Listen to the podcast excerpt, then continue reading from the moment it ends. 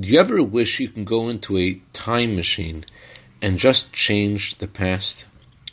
Good morning.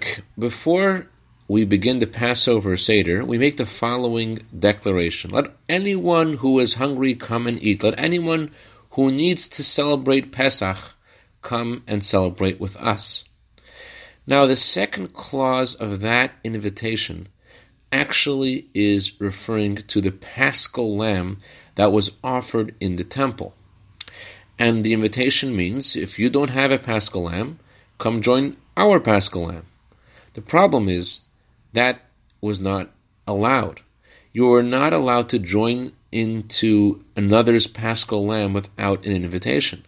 So, what is the meaning of anyone who is needy come join the, with us in our paschal lamb? You can't.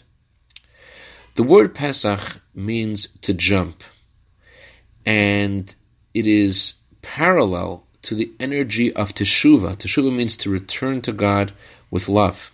The Talmud says that when someone returns to God with love, all of their past sins are transformed to merits. They actually reach into the far gone past and transform the past sins into merits.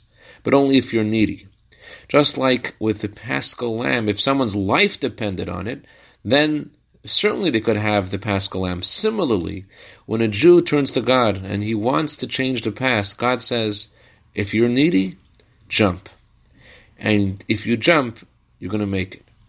I'd like to dedicate our minute of Torah today to Ora Fine and Simon Golby in honor of their wedding today. May be b'shatevu mutzlachas binyan adei ad. Have a wonderful day and jump.